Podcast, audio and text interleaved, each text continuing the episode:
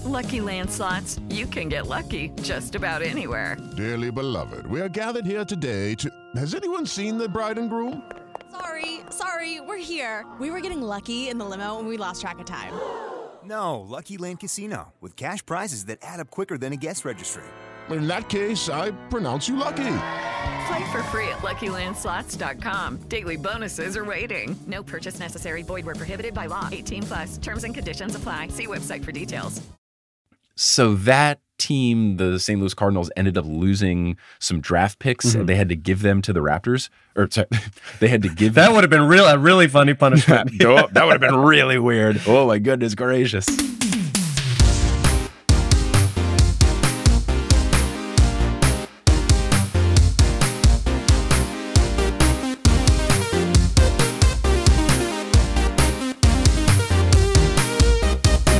Sup, nerds? It's basketball. Welcome to Horse, a basketball podcast about everything except for the wins and losses. My name is Mike Schubert, and I'm joined by my trusted co host, the USA having a FIBA team, to Jalen Brunson being called the leader of that team by head coach Steve Kerr. It's Adam Mamawala. Adam, how's it going? Uh, it's going well. That's got to be pretty high praise. I- I'm sure Mr. Brunson's feeling quite good about that. It's pretty cool. I enjoy having Mr. Brunson on the FIBA team. I enjoy Josh Hart being on the FIBA team as well. Seeing some of my beloved New York Knicks play with some other really good players is exciting. And I hope, much like when LeBron and Wade and Bosh all played in the Olympics together, that my boys participate in some very illegal tampering. Let's go, mm-hmm. baby. Bring them over. Everyone become a dick because everyone likes Jalen and Josh. I, you know, I, I don't see any reason why that's not possible. And it's one of those things where, like, I guess certain things are considered tampering and certain things aren't. But when you form a bond with someone, or when you get to know people better and become friends with them, like. It's just kind of like organic tampering. Is that a, a term I could use? It's, you know, just farm to table tampering. Exactly. Exactly. Yeah. It's all above board. well, before we get into some more basketball discussions today, let's get prepared for those discussions. And the best place to get prepared for those discussions is the Teal Memorial Locker Room. They just got a bunch of really nice equipment there, all sorts of stuff that you need. Oh, upgrades? Oh, you know, you need exercise stuff, you need nice bath products. Mm-hmm. That's, you know, something that I don't have access to in my gym now since I just go to my apartment gym. We don't have like a fancy schmancy locker room. But you ever go to sometimes those gyms have fancy schmancy locker rooms? You're like, ooh. Yeah, Mr. Former Equinox boy. I, I, I'm picking up what you're putting down. It was a short run, and it was literally because I only did it because I was scared of COVID, and uh, it was fun. It was expensive, and it's no longer in my present budget. I'm just glad I got to use that basketball court one time. I miss it. I miss it dearly. Oh, yeah. But alas, I've got outdoor courts near me now, so it's There go. okay.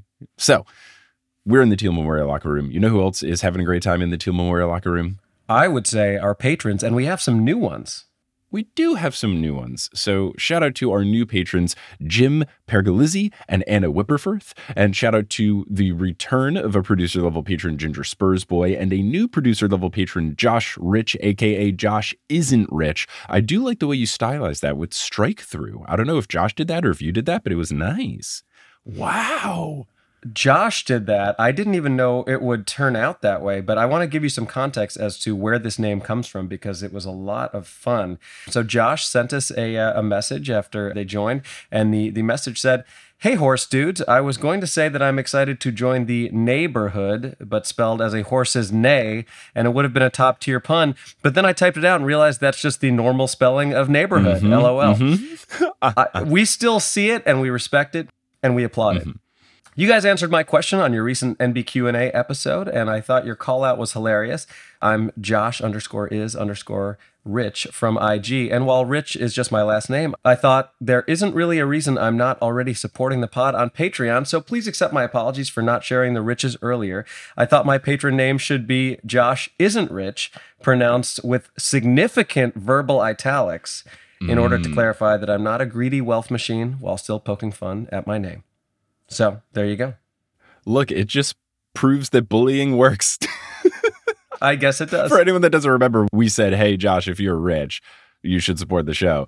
As a joke, but hey, it did work. Josh, that's very cool. Thank you very much. We really appreciate that. Yes. That is funny and fantastic. And if you are actually in a financial situation where you can't support, please drop your pledge.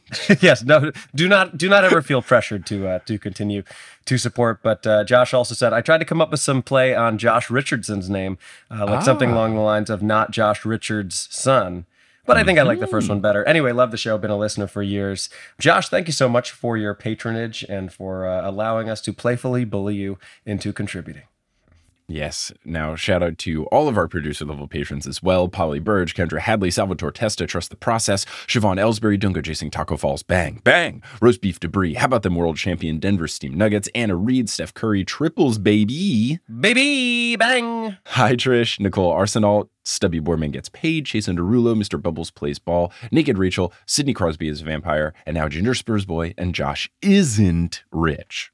Nice. hmm I also did learn from Kelly and I sending out a bunch of messages via Patreon this week because we were finally getting around to sending out jerseys and stickers and the physical rewards that some of our patrons get. We learned from Naked Rachel that apparently Naked Rachel's children cheer in excitement every time we say Naked Rachel. Oh my gosh, the show. They go, yay! So that makes me very, very happy that somewhere in the world, small humans are going hype because we've said a thing on a That podcast. is very cute. But you know what else makes me happy?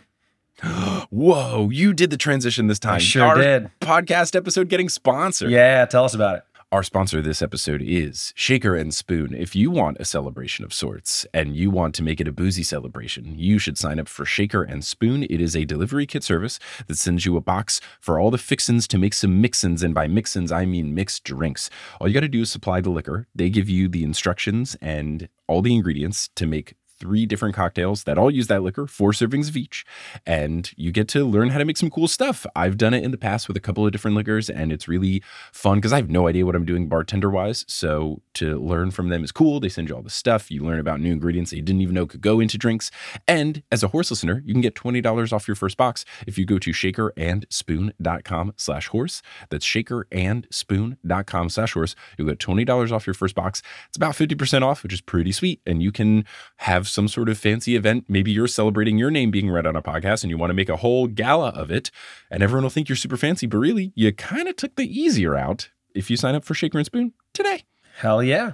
Now, before we get into the rest of the episode, we'll take a break here for some ad reads that are inserted locally. Some of them will be read by us, others of them aren't. The ones that aren't read by us are those locally inserted ones. You might hear them in your country's native language if you live abroad. And once those ads are complete, we'll get into the rest of this episode of Horse. Say goodbye to your credit card rewards. Greedy corporate mega stores, led by Walmart and Target, are pushing for a law in Congress to take away your hard earned cash back and travel points to line their pockets. The Durbin Marshall credit card bill would enact harmful credit card routing mandates that would end credit card rewards as we know it. If you love your credit card rewards, tell your lawmakers hands off my rewards. Tell them to oppose the Durbin Marshall credit card bill. Seeking the truth never gets old. Introducing June's Journey, the free to play mobile game that will immerse you in a thrilling murder mystery. Join June Parker as she uncovers hidden objects and clues to solve her sister's death in a beautifully illustrated world set in the roaring 20s. With new chapters added every week, the excitement never ends. Download June's Journey now on your Android or iOS device or play on PC through Facebook Games.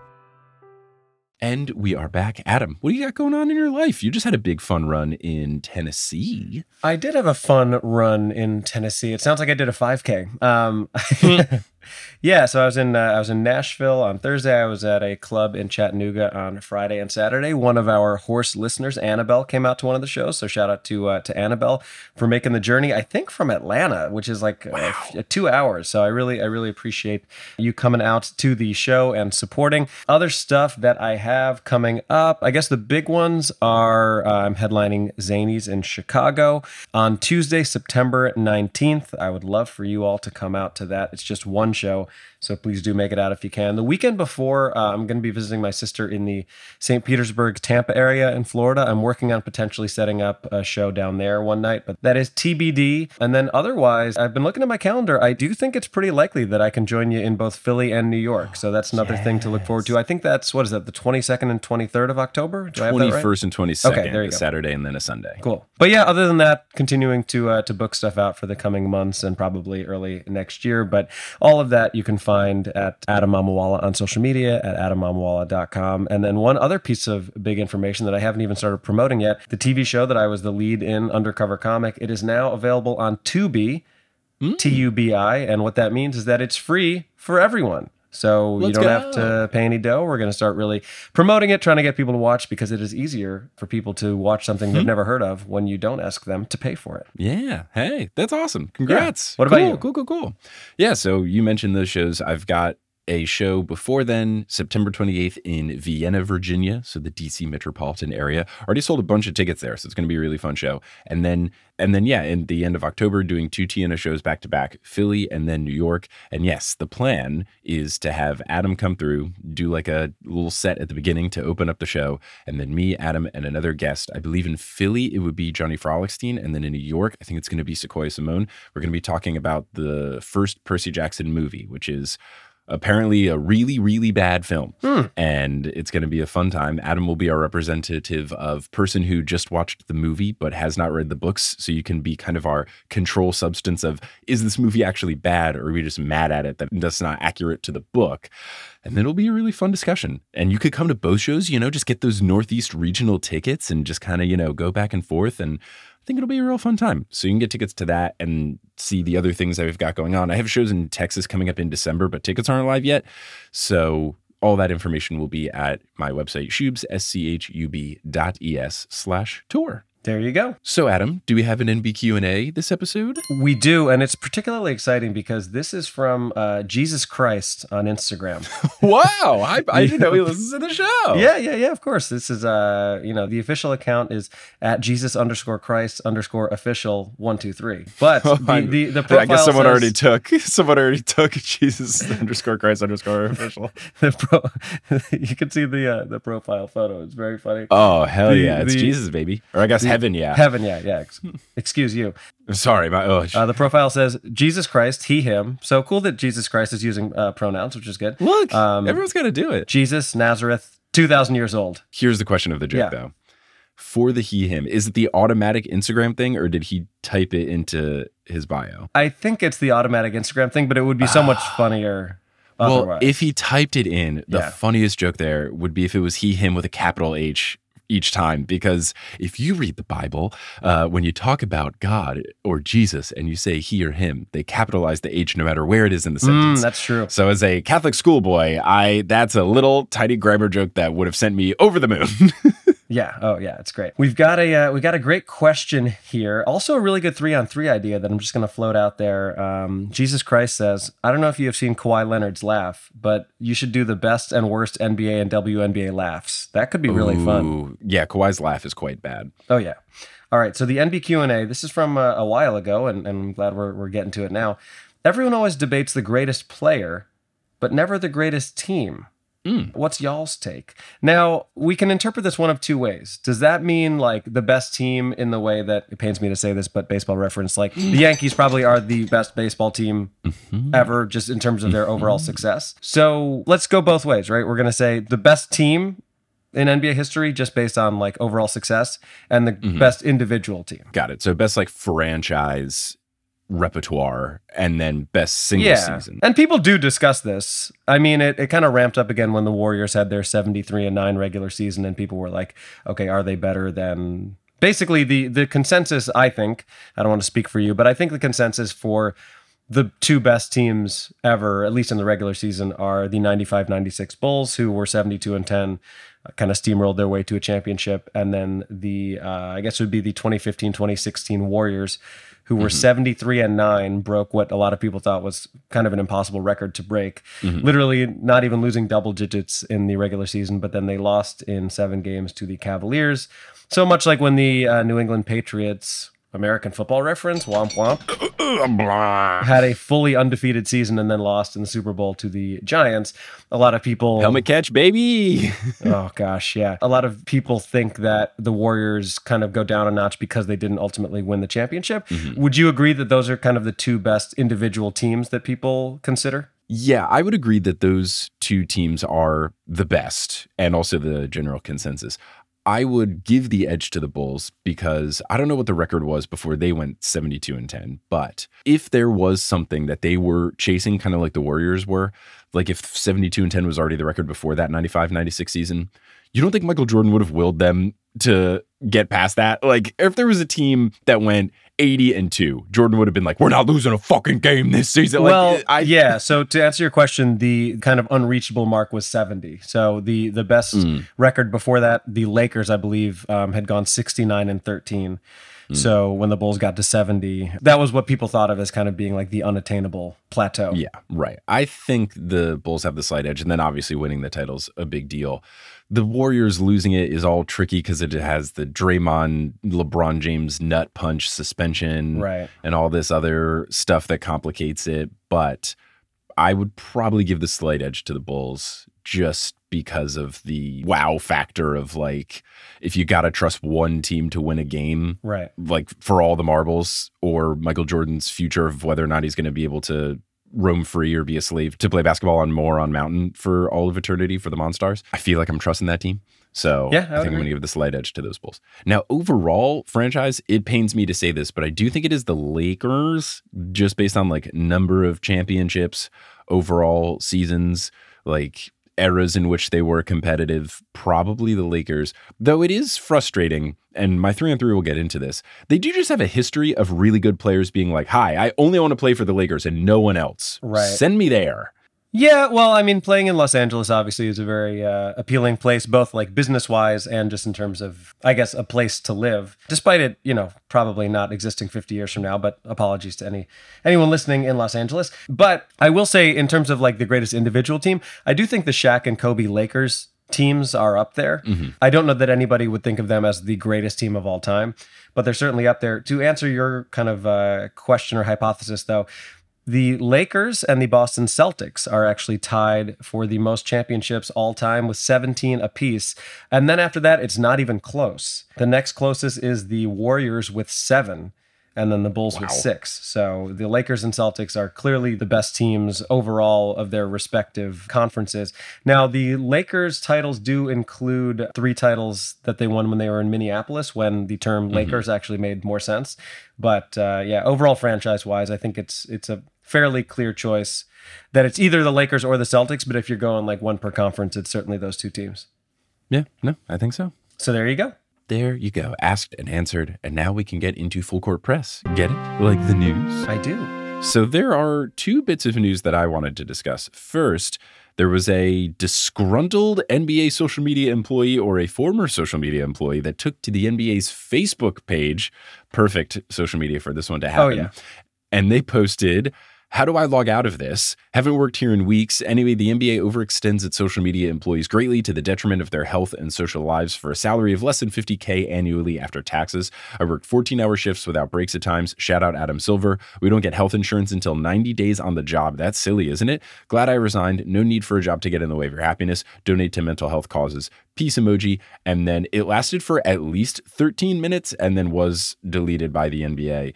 But hmm. that's interesting. As someone that did work in digital marketing, I am familiar with things sticking around and you just being logged into official accounts longer than your tenure at the job. So Right. clearly this person was upset. And I am not surprised that social media job at NBA was tough just Sure. because they are posting so much stuff. You have to be ready at any moment. Like Mm-hmm. the second a player does something really cool in a game, you got to do it. And there could be nights where eight games are on at the same time, or at least all in within a couple hours of each other. So I'm not surprised that it's a demanding job. It makes me sad that a league that has so much money pouring into it can't pay people a lot of money. Like, I can understand that job being demanding, but those people should get paid a lot of money and you should get health benefits right away. Like, not getting it after 90 days, I don't know if that's a standard out on that stuff since I'm a self employed boy, but I feel like you should get health insurance the second you start a job. Yeah, that's not normal from what I understand. I, am obviously also a, a, self-employed person, but uh, dating someone who is uh, who has a more more normal job, and just like most of my friends do, that should kick in immediately. If we're talking about like stock options or stuff like that, yeah, maybe sometimes you have to like be there for a longer period of time. Also, I'm quite sure that the staff of the NBA social media does not get any equity in the league itself. Um, oh no. But the only thing that I would take exception to on that rant is uh, don't tell me what you make after taxes. Like we all pay taxes. That's a weird thing. Don't be like, yeah, I only make 50k after taxes. Like, oh, so you make 75k? Like we all understand yeah. that taxes are a part of life. It's a weird way to make it seem worse than it is in terms of what the salary might be. I'm not saying that the NBA doesn't grossly underpay and overwork their employees. It would not surprise me at all if they do. I just think that one little part, I was like, all right, come on. Yeah. The only thing that I think the after taxes is valid is if your job forces you to live in a place. And maybe because the NBA is based out of New York, they make people live in New York. And that job of all the jobs. You would hope not for social media. Yeah, that's wild. Right. You you would hope not. So that is the only thing I can say that would be valid where maybe that's an extra frustration on their part, which is I could work remote, but the NBA is based out of New York. They make me live in New York. Taxes are expensive in New York, which they are. But yeah, yeah. to your point, when people do complain about taxes and stuff, especially people will be like, oh, why do you pay? Like, I'll have people in my life who, because I could work from anywhere, people are like, oh, why do you live in New York? You have to pay so much in taxes. I'm like, yeah, because I live in New York. It's the best. Right. It's the best place. That's why it's expensive to mm-hmm. live in the best place because it's the best place. That's right because we get to play softball whenever we want in Central Park, but we're not going to talk about yesterday because I'm really sad. it was a tough one. It was a tough one, but it's okay because we have playoff games coming up. That's and true. I got a new pair of cleats, so I'm gonna hit Those six are fire, dude. dude. I'm really, I'm, I am excited. You have so many new sports shoes. You got new tennis shoes. You got new softball it, it's cleats. funny the the tennis shoes I bought so long ago. I just finally got to play in New York, and then now they are here, and then the new softball cleats. It's also funny because both shoes that they were replacing are really old. My previous tennis shoes I bought my sophomore year of college, and my previous baseball slash actually soccer cleats I bought right after I graduated college and I became the goalie of my work league soccer team because they needed a goalie. And I was like, I can dive in front of balls. Yeah. yeah. They're nice though. You should post a photo to our uh, Instagram, even though it's a baseball reference. I'll, yeah, yeah, yeah, exactly, exactly. Yeah, you know, they're Jordans. That's basketball That's enough, true. Right? Yeah, there you yeah, go. That'll, that'll count. Hopefully, that'll you count. play more like you play softball like Jordan played basketball, and not like Jordan played baseball. Well, yeah, especially because the only thing he couldn't hit was off speed pitches, and the only games we have left now are slow pitch softball, so it's exclusively off speed. Anyway, this is a basketball podcast, so let's talk about basketball. The other thing that just dropped yesterday, we're recording this on August 22nd, so maybe further developments will be there.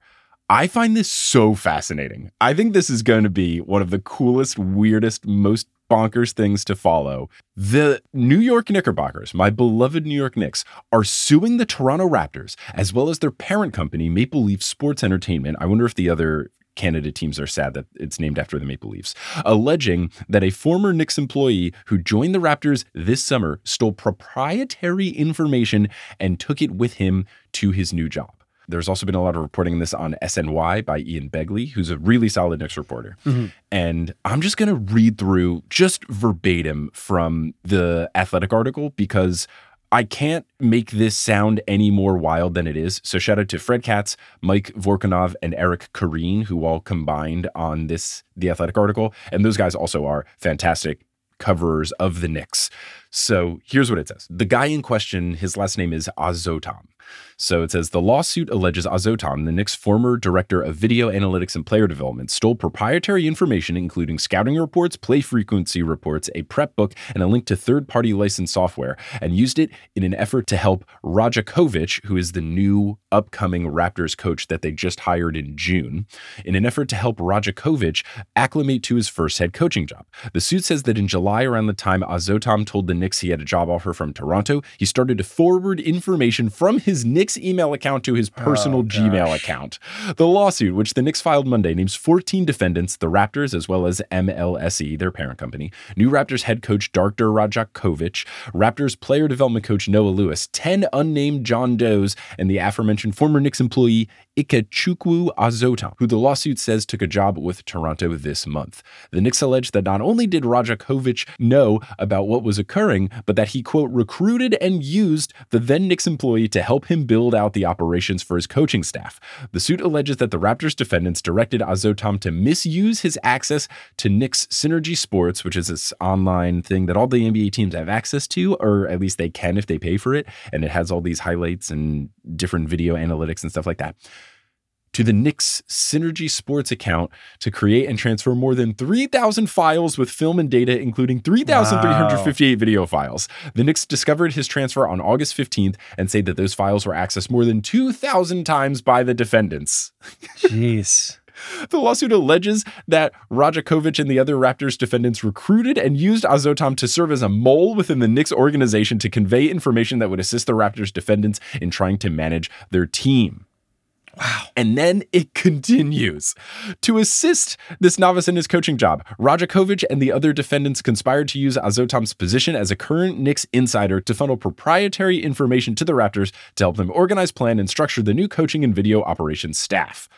On August 11th, Azotam sent two emails from his Knicks email account to his Raptors account with what they say is proprietary and confidential information. In one email, it had a subject line called Forward Indiana Game 82, and he used an advanced scouting report of the Pacers, diagrams of more than 250 Pacers plays, and spreadsheets of play frequency, and a spreadsheet with Pacers play calls for a game. It alleges that he sent another email with similar information about the Denver Nuggets. He used his personal email account several times to send several documents containing additional proprietary Knicks information, and he provided this material to the Raptors defendants at their request.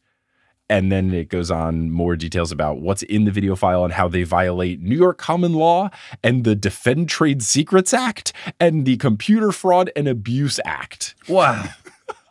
The Toronto Raptors have offered a one word press release that just says, sorry. Yeah. just like, we'll see what comes of this. Yeah. But like, has this guy never heard of USB drives? Like, come on. What are you, if you're going to yeah. steal so much stuff, how do you not just drag it onto your desktop and then drag it onto a USB drive? It is so poorly done that it feels like someone trying to be caught. Like you can't just like forward an email that's like forward subject line stuff I shouldn't be sending you. Like you're just, just asking for it. Now, there are some people saying that Synergy Sports is something that every team has access to. So maybe it's just some weird thing where he didn't think it would be a big deal because every team has access to it. But when you're sending a bunch of stuff to your personal Gmail account, like that never is a good look. Right. When it's team stuff, it's not like it was documents he made himself. Mm-hmm. So we don't know exactly what kind of plays and information are being sent. But yeah. if it's stuff that like the Knicks made, obviously that is bad. And there was someone on Reddit who made a really good point because someone said, oh, if he's just sharing the licensing, that would be like him giving them Microsoft Word access. And then someone replied, that would be like saying if everyone can buy access to Microsoft Word, everyone can have access to any document that anyone's ever made. Right, so right, if right, it is stuff that the Knicks put together, that's super bad. Yeah. And there's not really a precedence for something like this happening in basketball. There was something that happened recently in baseball, another baseball reference, where was it the guy from the Cardinals hacked the Astros? Wasn't that a whole thing? Yeah, I believe so. Yeah. That team, the St. Louis Cardinals, had to give their draft picks to the Houston Astros. So if that's what's happening and the Knicks get some Raptors picks, oh, I'm over the moon, baby. I'm over the moon. That'd be so good. Get us some new draft picks so we'll see what comes of it. But this is just some true CSI NBA stuff. And I really like it. I really am intrigued by this. Obviously, it sucks that potentially the hard work of Knicks employees was stolen and now the Raptors have access to it and they've already made copies. So who cares? They're not going to lose this information. But right. as far as spicy drama, we are here for it. Absolutely. Now, speaking of spicy drama, one final note because I do believe our last episode came out and the horse curse lived on in a big way. Mm-hmm. I feel like we need to at least address the James Harden situation because we have not yes. talked about it on this podcast. No, we've not. We have posted something to Patreon because I recorded the day it happened, just a voice memo of like, hey, I want to get my feelings out there immediately. But yeah, the James Harden and Philadelphia 76ers situation is getting gross and uncomfortable. And uncomfortable is the words of James Harden's sources, not mine. Basically, James Harden does not want to be a part of the Sixers anymore. He requested a trade and he did a whole thing where he opted into his contract so that the Sixers could trade him. They didn't end up finding a trade that they wanted, whether that was no teams really wanted anything or they just knew that they didn't really have to offer much and they're not trying to Right. put a lot on the table right now. For whatever reason, the Sixers didn't find a trade that they found palatable. So now they've decided we're not going to trade him, or at least they're saying that maybe to get teams to offer more. And James doesn't want to be on the Sixers. He had said that he doesn't want to report to training camp, but because of his contract, he legally has to because of this weird, obscure clause in the CBA Mhm. that if you're in the last year of your contract, if you don't show up for a team services, they can prevent you from playing basketball in any professional league, not just the NBA. Like they can Hmm. That's prevent very you from playing anywhere. Now they would have to like retain the rights to his contract, and that would go against the book. So I don't know that the Sixers will actually do it, but Right. They could threaten that to him where he legally cannot play professional basketball. Right. So he'll probably just show up and not play hard. But he was in China for an event, I think, promoting Adidas and his shoe brand and stuff because just like Derrick Rose, his Adidas shoes do really, really well in China. And he on microphone on record said that he would never be a part of an organization that Daryl Morey is a part of because he was lied to. And then he said, let me repeat that and said it again.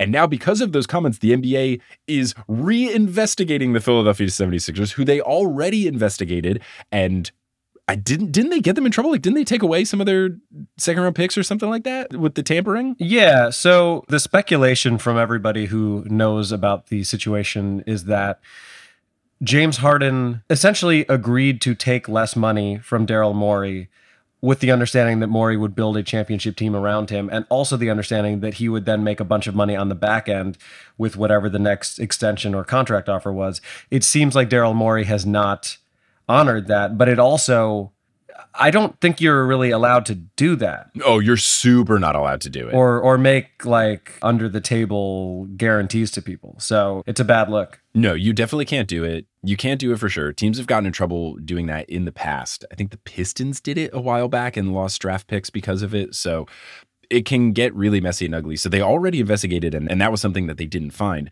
But now that James has made these statements, the NBA is like, oh, was, was there any truth to it? Yeah. Like, is that? Eh?" So Yeah, and look, it's well documented on this podcast and everywhere that James Harden can be a grumpy boy. But in this case, I kind of I'm kind of team Harden. I feel like if he got screwed over, then yeah, he I would imagine he does want to go somewhere else. Right. It's one of those things where what probably happened is what you're saying. Daryl's like, yo, we'll pay you later. Don't worry about it. Then James wasn't super good on the Sixers. So Daryl's like, oh, I didn't sign anything. Uh. Right. So he's trying to get out of it. Like basically uh, backing out of a handshake deal is, is how I'm perceiving it. I think that's exactly what it is. And yes, that is not illegal, but it is a dick move. So yes, I think Daryl Morey yeah, is it's probably being a bit immoral. of a It's dick like here. unscrupulous. Immoral. Oh, very Mhm. nice. but yes, uh, as you said, in a very Clyde Frazier way, it is unscrupulous and uh, dubious and uh, and ludicrous. But yeah, I feel bad for James, but it is one of those things where like.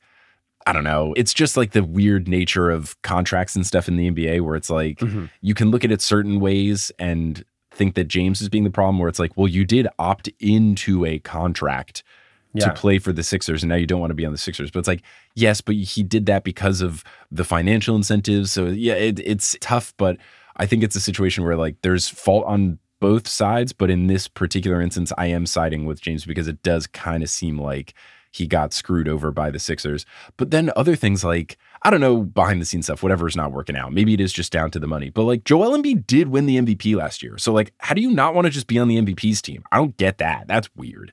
But I think it's probably just down for the money and he feels like he was wronged. It feels like this is a not basketball reasons decision by James. And that I can see being valid because know, it's just it's weird working conditions to be an NBA player where you can get traded and don't really have say over your personal life. Like that's something we haven't had to ever deal with. So it's just strange and we'll see how messy it gets. But it feels like Ben Simmons round two, where like it's gonna be ugly and uncomfortable and drag out until the trade deadline and then he'll get traded probably to the Clippers, which is like the only team who's really interested in him. Yeah, all I'm going to say is uh, I cannot imagine being confident enough to buy a James Harden jersey, where whatever team he goes to. That is that, that is a fool's errand. No, don't do that. Don't do that. Now, before we move on to here, that actually happened. I did get a notification that one of our followers on Twitter, Sarah, just tweeted that they did purchase the Shaq cookbook. And I think some other people have purchased it. Oh and yeah, we better be getting a little kickback here. I hope we do. But not only did Sarah get the cookbook, but Sarah tweeted,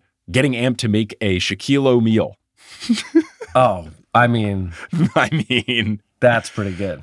now I'm mad that the book is not called Shaquille O'Meal's. Like, come on. Come on. Damn, that's really good. It's really good. It's really good. Okay, what's up with uh, your that actually happened? Well, Mike, it's August in New York City, which means that it is hot. Uh, but did you know that 20 years ago this month, New York City was so hot that there was a blackout throughout the entire city? oh no, I did not know about this. Yeah, it was very dramatic. Uh, it is uh, it's something that people talk about a lot. I wasn't living here, obviously, at that time. I was in New Jersey. I was still in high school. Um, they depict it also in the in the musical and film In the Heights. Ah, I'm not trying to be a pedant here, but is this the same thing as the brownout? I feel like I've heard my dad talk about the brownout in New York City before. I don't know. Uh, it's I mean it's pro- it's possible that it's something that's happened multiple times, but I don't think so. But Okay. I also don't know. He just tells the tale of one time he had to go into New York to get our friend Josh's dad, Chris Pacifico, had to basically pick him up because his car was on one of those things where they like raise Yeah, up the yeah, car yeah, like a little car elevator. And because power was dead, he couldn't get in his car. So my dad drove to New York to pick up Chris and drive him back to Jersey. I think all of those garages like that, every time a car goes up on one of those lifts, they should just play like five seconds of that Josh Groban song. You raise me up. That was good. That was a good impression. Thank you so much. I appreciate it. Thank you. Anyway, there was a blackout 20 years ago, but did you know that this blackout deprived us of one of the greatest pickup basketball games ever? That never happened. Oh, whoa, whoa, a weird flip. That never happened. Mm-hmm. Now, I want to start by shouting out loyal horse listener and friend of mine, Freddie Lopez, who, by the way, coined the term horse. Okay. Um, but Freddie sent me an article about this incident a couple weeks ago on the 20 year anniversary of it. So let's paint the picture here. It's August of 2003, uh, the summer between my sophomore and junior year of high school. What was Mike Schubert doing in the summer of 2003? He was getting ready for sixth grade. Ooh, it's a big, big time of transition. Yeah, yeah. I feel like that was a point in time where I was really getting into travel baseball was like really ramping up. Mhm. Um, I guess school's getting harder now that you're getting into sixth grade.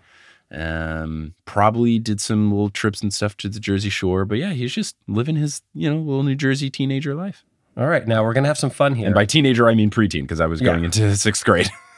On the day of the blackout, August 14th, 2003, I will give you a thousand guesses as to what was the number one movie in the country. Ooh, okay, okay, okay. I also will say what I was actually doing relevant to you. I was probably Mercer County Community College tennis camp. Nice, nice. That's nice. what I was doing. I was summer. not there yet, but I. But you our- were not there yet, Mark but I Petrol was yeah. laying forth my legacy. Yeah. 2003, the summer of 2003, the top movie. Well, the top song I could tell you is "Let's Get It Started" by the Black Eyed Peas, but the top movie? Ah, it actually I'm gonna wasn't. We're going to get to the song next. Whoa. Yeah. Was it? Was it? Let's get redacted because. okay. That's very funny. Now I'm gonna. Get, was it Fantastic Four starring Jessica Alba? It was not. I am going to give Hmm. you the lead actors, and I bet you're still not going to be able to guess what this movie was. The Okay. lead actors were Samuel L. Jackson, Colin Farrell, and Jeremy Renner.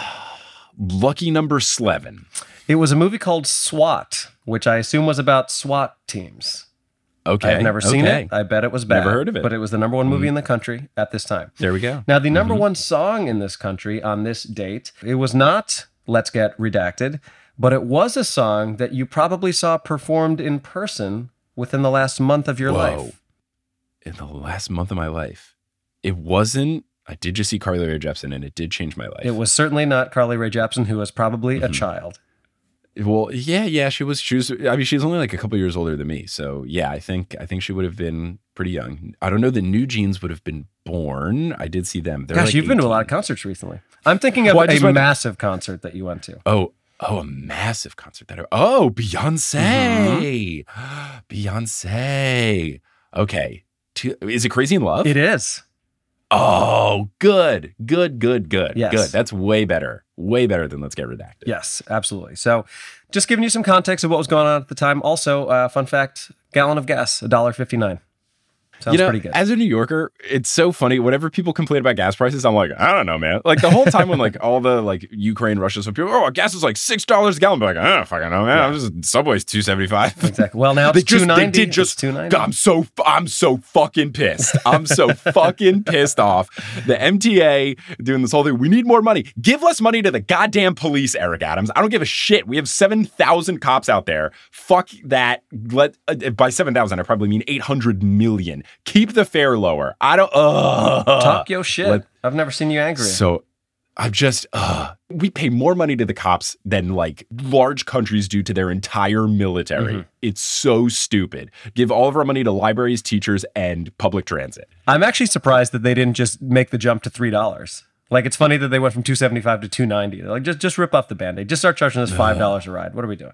Uh, so disappointing. All right. Anyway, let's not get uh, too sidetracked here. So that's what was going on in the country. New York City was a sweltering 91 degrees that day, but the heat would not deter the crowds gathering at the famous Rucker Park in Harlem for what was to be a showdown of epic proportions. Just for some context, Rucker Park, we've, we've talked about it before. It's uh, one of the most famous public basketball courts in the world.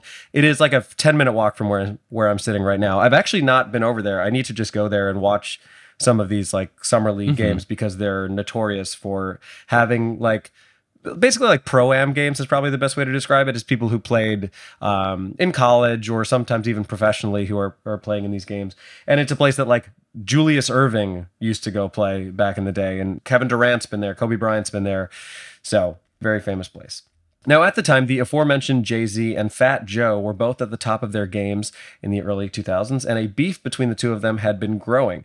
And if there's anything you all know about beefs, it's that we here at Horse love beefs. Now, famously, rap beefs have ended violently and tragically in some cases, but uh, in this particular instance, for reasons that are not entirely clear, uh, Jay Z and Fat Joe decided to squash their beef on the basketball court, Space Jam style. Oh my goodness. I have never seen either of these people play basketball, but I don't know. I mean, Fat Joe, Lean Back was his big song. Maybe his really good post game. Jay Z. Fat Joe actually does reference his basketball game in a song. He says, I've got a wicked jump shot, but let's be real. Ain't nobody gonna give a fat redacted a deal. Okay. Okay. I have go. no idea, Jay Z. I don't think he's ever really rapped about his basketball prowess to my knowledge. No. I know there's probably a song where he did because he has so many out there, but I would watch his game. I believe the best rapper slash hooper is uh, Master P, who actually Oh, played Master like P. in the uh, G League or whatever it was called back then, the CBA. And then J. Cole, very good basketball player. Yes, yes. They they are pretty solid. Pretty, pretty solid. Yeah. I guess if you count Damian Lillard as a rapper, That's fair. Yeah, that's fair. he, would be pretty good too, but I think he's more of a hooper. Also, honorable mention to really bad person Chris Brown, very good basketball player, and person who I like, Lil Dicky, surprisingly good hooper. Oh. Yeah. Interesting. Um, so, both being shrewd businessmen as well, uh, Jay Z and Fat Joe used the game to promote their respective shoe lines. Debuting earlier in 2003, Jay Z's introductory signature shoe, the S. Dot Carter, was priced at $150 a pair, which is a lot. That's a Um, lot back yeah. then. And uh, early editions of the sneaker even included a CD with snippets of the Black Album months before its release. Side note: Black Album is in my top five rap albums of all time. Absolutely unbelievable uh, album. Now, in any case, the shoe was selling well, but Jay Z wanted to keep the momentum going. At the same time, Fat Joe was on the verge of being the first artist to have a collaboration with Jordan Brand. Now, obviously, a lot of people have that now. Drake has a has a deal with Jordan Brand. A lot of other very famous entertainers do. But ironically, it was a different rap beef that would prevent that deal from actually materializing. According to Fat Joe, he had met with Jordan himself like six times and they were planning to move forward. But in Fat Joe's words, quote, that's when my 50 Cent beef was really, really on. We had went at it at the MTV VMA Awards show. From Michael Jordan's mouth himself, he was like, I want to do it, but you know, I'm not into the rap beef and all these problems and this and that. That was it. That's where he backed out of it.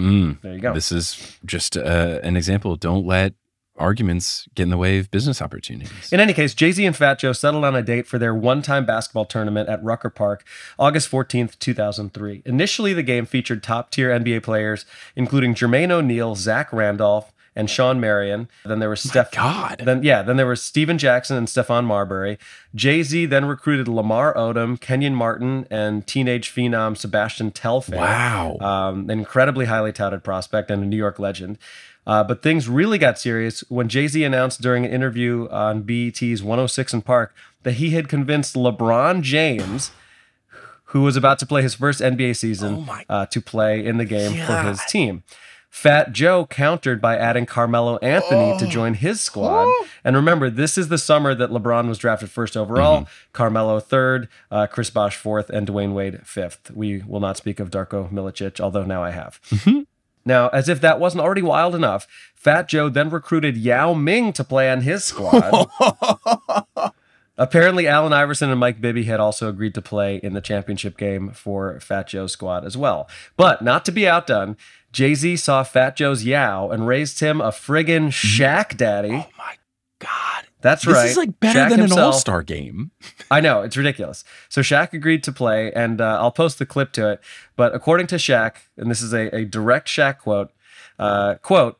Jay Z sent the plane, and I came up because they said Fat Joe had Yao Ming. You know, Fat Joe's my guy, but when they say they want to bring Yao Ming up to the city, you know I got to come shut that down. And then in closing, he says, All day, every day, baby, Diesel Dog Mafia. Amazing. Possibly the greatest quote of all time. Meanwhile, Why does he Fat, hate Yao Fat so Joe, much? oh, he doesn't hate Yao. I think he just like wants to, you know, put on and, and show that he's the best. man. Yeah. I got to be the big man. Yeah. I told Kobe. I told Phil. So meanwhile, Fat Joe was talking shit to LeBron, telling him, quote, you play against little white kids in high school, you ain't gonna do nothing out here. I mean, he is not incorrect. No, but still. Yeah. No, it with with the power of hindsight, pretty bold. Yeah. But if there was ever a be time, that. right before LeBron has ever joined the NBA, is probably the only time you want to maybe. It's the last time, yeah, it's the last time he could be beatable. When all of the recruiting was said and done, the projected starting lineups were as follows. Playing for Fat Joe's squad, Allen Iverson, Stephon Marbury, Carmelo Anthony, Jermaine O'Neal, and Yao Ming. That's a squad. playing, playing for Jay Z's squad, Sebastian Telfair, Jamal Crawford, Lamar Odom, Shaq, and LeBron. Uh, I mean that that the Shaq and LeBron like the first three don't pack as much of a punch, but Shaq and LeBron on your team, man, man. So the game was scheduled for the evening of August 14th. According to reports, Jay Z went by the courts at uh, 2 p.m. and there were already approximately 10,000 people gathered. Not there. enough. That's Uh, not enough. Yeah, I agree. And I have no way of substantiating that claim, but I believe it, honestly. Um, however, at 4:11 p.m., New York City went dark. The situation was pretty dire, honestly. Firefighters had to rescue thousands of people stranded in elevators. Thousands more were stranded underground after the entire New York City subway system lost power. In a lot of cases, passengers had to inch their way through the tunnels in near total darkness. Like uh, as people who live in New York, you can imagine how disgusting that would be to like walk your way through a subway tunnel.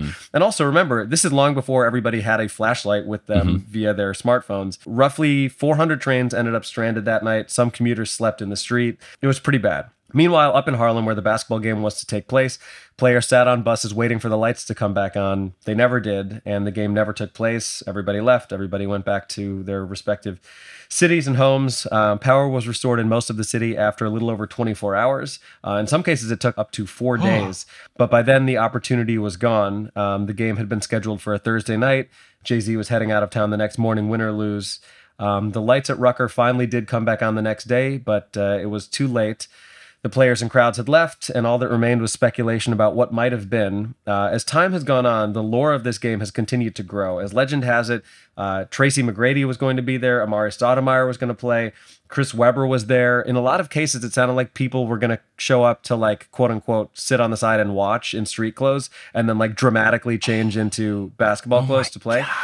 Um, the more I've learned about this game, the more I'm not entirely sure what was real and what wasn't. Like it's taken on this kind of legendary status where year after year, people build on the story until it's like Jay Z recruited Michael Jordan and then Fat Joe recruited the ghost of Wilt Chamberlain. but the the wild thing is, from everything I've seen, including interviews with the actual people involved, LeBron and Melo and Shaq were all like definitely there, ready to play. Um, and it was this perfect moment in time where all of these guys were still young enough and at the points in their career where they would even be willing to participate in something like this. But um, obviously, it was just bad timing. Now, to put things in perspective, a basketball game not happening, uh, however epic it might have been, pales in comparison to the greater ramifications of the New York City blackout. But for the purposes of this podcast, we here at Horse mourn the loss of the greatest game of pickup that never was.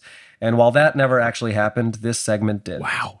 I had never heard of this. That's incredible. And I- I, yeah, feel like on the 25th anniversary of it, they should do it. Like they should get everyone together. And yeah, they'll be older, but like, come on, make it happen. You think a 48 year old LeBron's going to be playing on blacktop? No, I mean, maybe not at Rucker. Maybe they, maybe they should do something. Like this is too Yeah. good. Oh man, that's cool. I'm so glad to learn about that. That's fantastic. Thank you, thank you, thank you. yeah, yeah, yeah. One, two, three. Three, two, one. Three on three. So for my three on three, we've got a situation going on right now in the league. Multiple people in this situation where you have players on teams that they don't want to be on. Got James Harden and the Sixers, got Damian Lillard and the Portland Trailblazers. So what I put together for my three and three are the three longest trade requests that eventually were fulfilled and the three shortest trade requests that were eventually fulfilled. Just quickest turnaround from I would not like to be on this team to oh look I'm on a new team now. The longest and the shortest version of that. So I'll start with the long ones because they just involve people being grumpy and then eventually getting traded away. But the short ones get interesting. So our third longest one is Anthony Davis, went from February 2019 to June 2019. So, right before the 2019 NBA trade deadline, Anthony Davis tells the Pelicans that he wants to be traded. He's not going to sign any sort of extension, which this is a courteous thing. It's basically the hello, if you would like to trade me this year, you can get some value for me rather than me leave for nothing. So this is actually like semi a nice thing that he did in theory, but then it eventually pretty quickly turned into not a nice thing because his agent, Rich Paul, put out a statement, basically told every other team, because he only had a year and a half left on his deal at this point, told every other team, don't trade for me because if you do, I'm not going to re sign with your team. So that changes a lot of the landscape where a certain team isn't going to give up everything for Anthony Davis if he's only going to stick around for a year and a half. Davis was telling teams that, or, or Rich, Paul, was telling his teams that? agent, basically put out this statement saying, you know, for any other team, this would just be a rental. But if he's on the Lakers, he would extend Right. there. So Yeah. he gave them advance notice, but really kind of put them in a situation where no team really wants to give up a lot. And Mm-hmm. then the the Pelicans are, you know, trying to find other teams, not just the Lakers, because then the Lakers don't have to offer a lot. The Celtics deal Right. was getting close, but then I think Anthony Davis's dad put out a statement of like he doesn't want to play in Boston. So it just kind of dragged out to where it seemed like, okay, he wasn't going to go to any other team except for the Lakers. This was at the trade deadline of 2019. And then for the rest of the season, the Pelicans started doing some fun petty stuff where they deleted him out of the hype video that played in the arena before games. And it was clearly like a more Anthony Davis centric video because you can see that kind of thing where it's just like a bunch of players and then usually Anthony Davis in the middle. It's just not mm-hmm. there anymore. So they did stuff like that. Then they started sitting him from games, even though he was healthy. The NBA had to get involved, saying that they were going to fine the Pelicans because you have to play a healthy player if you don't have any other good reason. Yeah. Then there was that famous thing that we talked about on Horse where on the last game of the season he wore a That's All Folks shirt and tried to act like it wasn't intentional, which is one of the worst lies anyone's ever done ever. And then finally they did end up doing the big trade with the Lakers that offseason before the start of the next season. He should also wear a shirt that says "That's all, folks." Every time he stubs his toe. Yeah, it's tough. It's tough. He does seem to get hurt quite a bit. But Yeah. they end up Big, making big tree fall hard. big tree does fall hard. So he did get traded to the Lakers, and they actually did get a decent return. The Pelicans, they got a lot back, so it wasn't like he got totally screwed. So the well, they got one- Brandon Ingram. Wasn't that like? Wasn't he? they got Brandon of the Ingram, they got Lonzo Ball, they got a bunch of picks, Yeah. they got Josh Hart. Like they got a solid return for him, which What about Josh Hartnett? Good. not Say again. involved. What about Josh, Josh Hartnett? Hartnett. An Oh. actor. Sorry for the sirens. But okay. we can edit all this out Yeah. anyway. What was Josh Hartnett in? Never heard of him. Black Hawk Google. Down, among other things. He was like a heartthrob from the early Oh, 2000s. that guy. Yeah. Mm-hmm. I guess he's in Oppenheimer? No, or was he just at Oppenheimer? I just Googled him and there was an Oppenheimer thing behind him. So you're trying to figure out if he was in it or he just went to Maybe the or just went to the premiere, you know? Oh. I thought there was an article that's like Josh Hartnett goes to film. Spotted at AMC. Let's see. He's he's there. I would assume. Maybe he was. In he's, that, I it says the Oppenheimer actor, 44, wore a sleek gray suit. I changed my mind. I want to keep all Okay. of this in. Josh Hartnett was not in the trade, but they ended up getting a good return. Now, the second longest drawn out trade request was Ben Simmons, July 2021 to February 2022. We did talk about this quite extensively on the podcast, but basically, ever since the very dramatic, very awkward Hawks series where Ben Simmons shot like 30% from the free throw line and passed up a wide open dunk, it was just not looking like he was going to be a part of the team. After this loss, he basically told the Sixers, I don't want to be here please trade me. And then there was the situation where they couldn't find a trade. He wasn't reporting to camp. He cited mental health issues. Then there were back physical issues. Then he ended up showing up to practices because the Sixers were withholding money from him. He had that one practice where he had his phone in his pocket, which is not a good look when you're a professional athlete. And then the Sixers withheld $20 million from him. He sued the Sixers. He got a settlement where he got some of the money back, and they ended up trading him in February of 2022 for James Harden.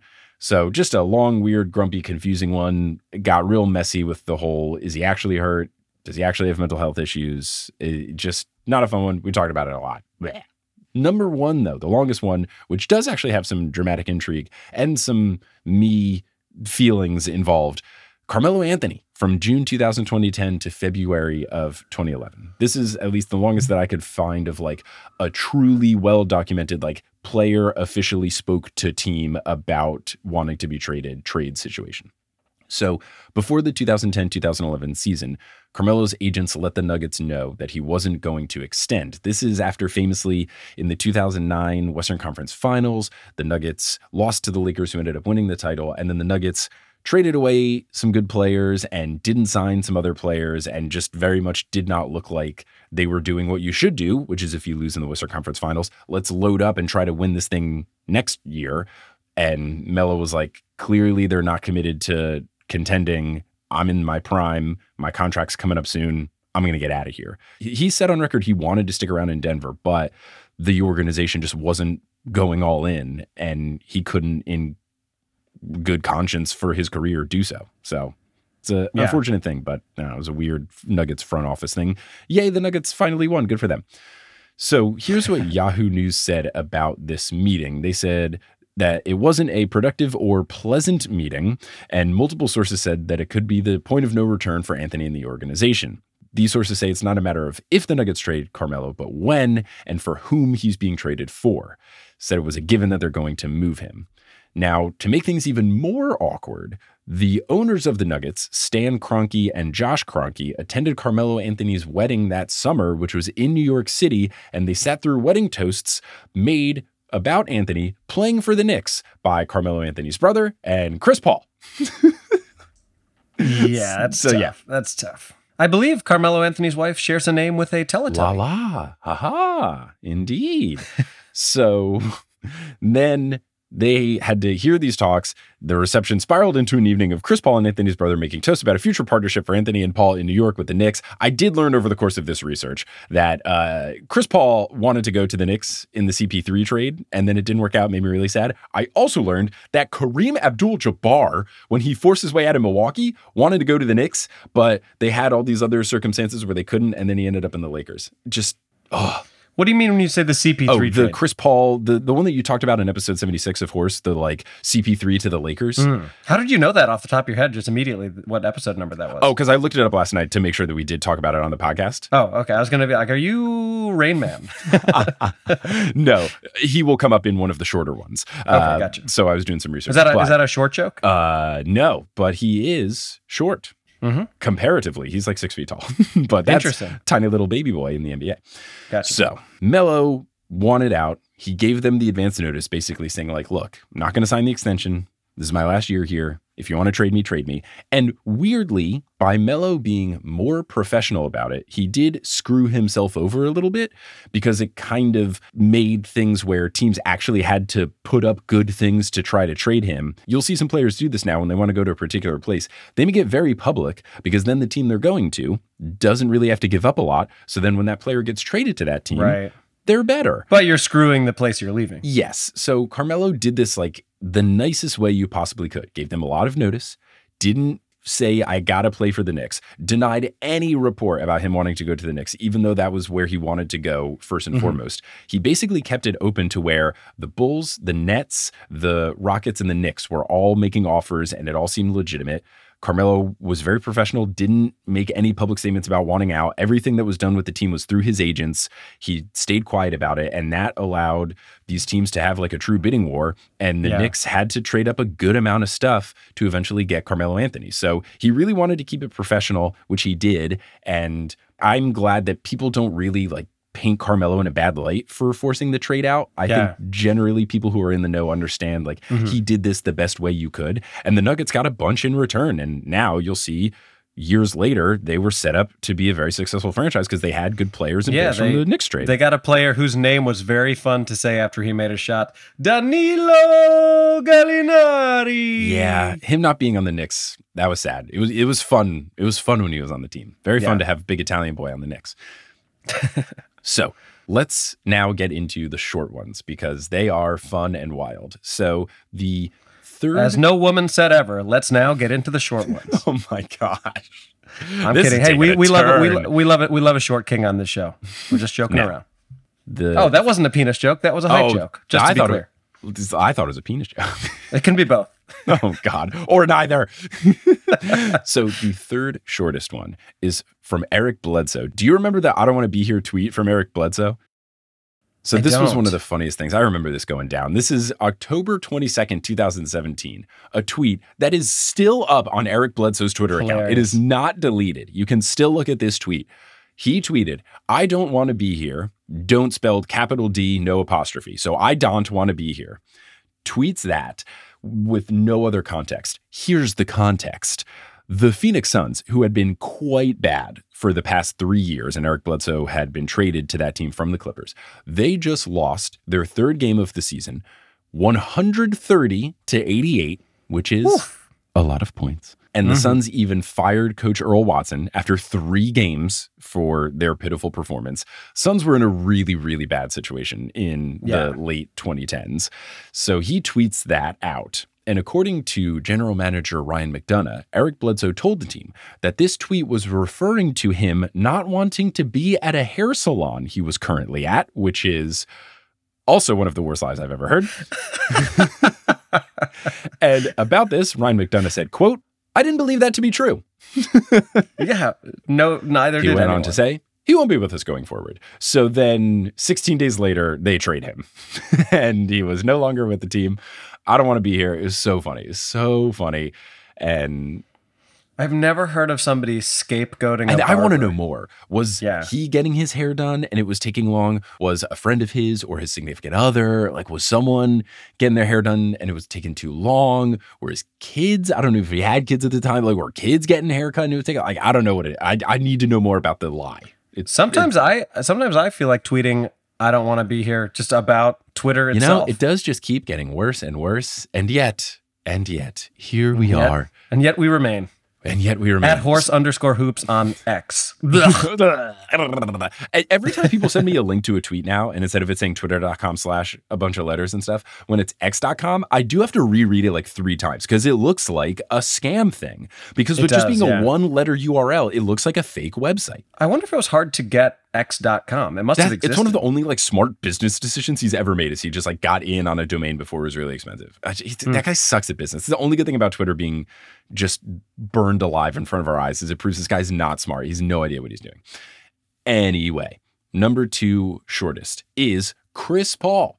Now, we've talked about the famous CP3 to the Laker trade that got nixed for basketball reasons on episode Oh, 76. of nixed. Pun not intended. damn it. I didn't know he wanted to go to the Knicks until I was doing this research. And I should stop doing three on threes about trades because turns out there are a lot of people who do want to go to the Knicks and then they don't get traded there. So this is an interesting one. It is the second shortest one, no matter how you look at the CP3 trade, because first, when the first trade happened, the one where they did trade him to the Lakers and then it got vetoed by the NBA because the NBA owned the Hornets, which is a wild situation. That was seven days after he put in his formal trade request. Then that got undone. And then he was getting traded to the Clippers, which it eventually did come to fruition. 11 days was the first time that they had a trade in place with the Clippers. But then that one also got vetoed by the NBA until two days later when they changed a couple of the terms. And then he did actually get traded to the Clippers. So no matter how you look at it, seven days the first time, 11 days the second time, or 13 days the last time, it is the second shortest turnaround that I could find of player wanting out to getting traded. Yeah. And if you want to learn more about this trade, just listen to Adams That Actually Happened in episode 76 of Horse. And hmm. now for the number one shortest trade. Are you familiar with the Robert Horry towel throw to Danny Ainge trade? So Robert Horry not. is a player who played in the 90s and the 2000s. Big, Big Shot, Shot Bob, Rob. is his Yeah. nickname. Yeah. Was it Bob and or Rob? I thought it was Big Shot Bob.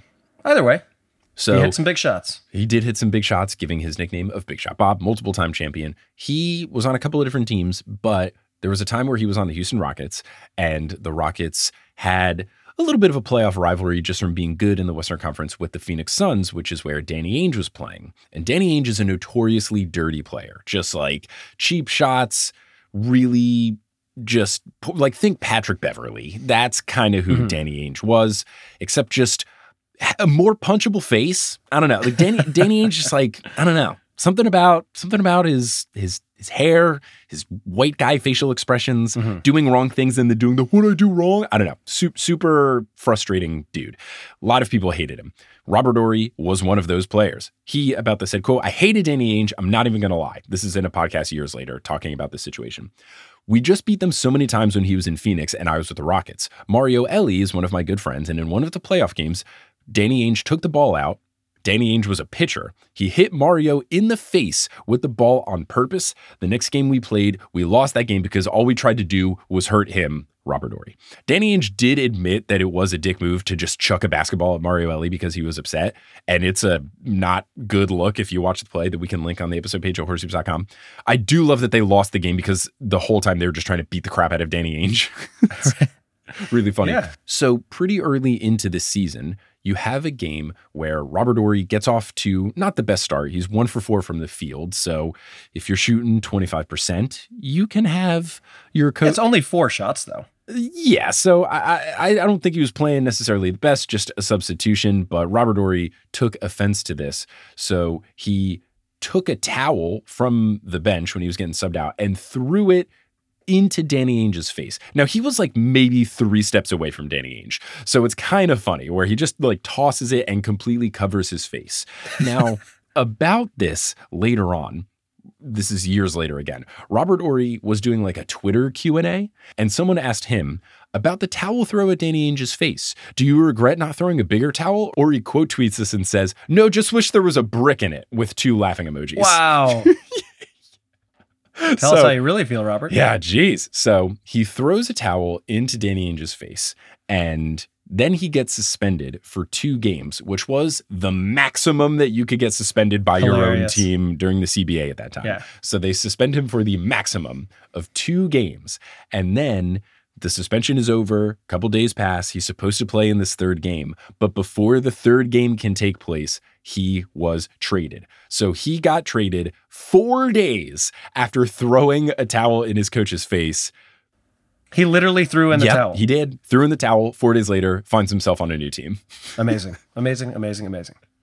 So yeah, those are the three longest and three shortest trade requests that eventually did turn into trades.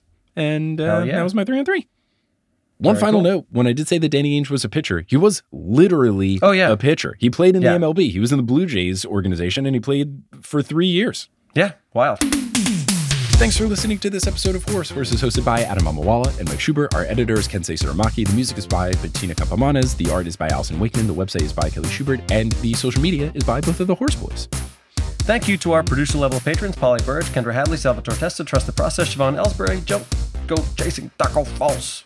I just said that like a, a trap rapper. Mm-hmm. bang, bang! Roast beef debris. How about them world champion Denver steamed nuggets? Anna Reed, Steph Curry, triples, baby! Hi, Trish, Nicole, Arsenal, Subby Boardman gets paid, Chase Underulo, Mr. Bubbles plays ball, Naked Rachel, Sidney Crosby is a vampire, Ginger Spurs boy, and Josh isn't rich. Follow us on Instagram and Facebook at Horse Hoops and on Twitter at Horse underscore Hoops. Horse Hoops uh, was the towel guy for the Robert Horry Danny Ainge situation, and really shouldn't have left that towel so close to an angry Robert Horry. Should have known better. Yeah. Go to our website, horsehoops.com, for links to some of the fun stuff we talked about today, including that very towel incident and an interview of Shaq referring to the Diesel Dog Mafia. Yes, the Diesel Dog Mafia, of course, of course. Respect, respect, respect. And if you want to support the Horse Boys, like a lot of our new patrons are doing, you can do so at patreon.com slash horsehoops. Get access to a whole bunch of content, get access to physical merchandise, which Kelly and I have been mailing out this whole week. Jerseys, stickers, notes, where we compliment you and thank you. All fun stuff there. You can also go to horsehoops.com slash merch to get Sup Nerds, It's Basketball t-shirts or digital merchandise as well. And to close out this episode, we're going to say something on the count of three, put our hands in the middle. What are we feeling? Hmm, I don't know. You Well, anything? I do think because the season is ending, and it did work where the last time an episode went out, we did then win the playoff game for our other team. That is We true. do have a team that is still in the hunt. I'm wearing the playoff shirt Mhm. as we record this because I like to wear these shirts as like pajama shirts before the games because they get really sweaty and gross. So just, you know, reduce my total laundry intake. That's the smart. Dog Pound has a game coming up, two games today, and then Doubleheader tonight, playoff, playoff game, game Thursday. Thursday.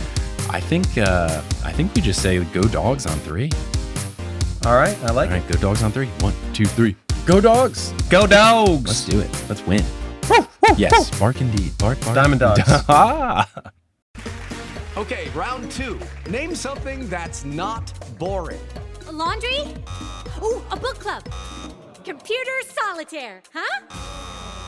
Ah, sorry, we were looking for Chumba Casino. That's right. ChumbaCasino.com has over 100 casino style games. Join today and play for free for your chance to redeem some serious prizes.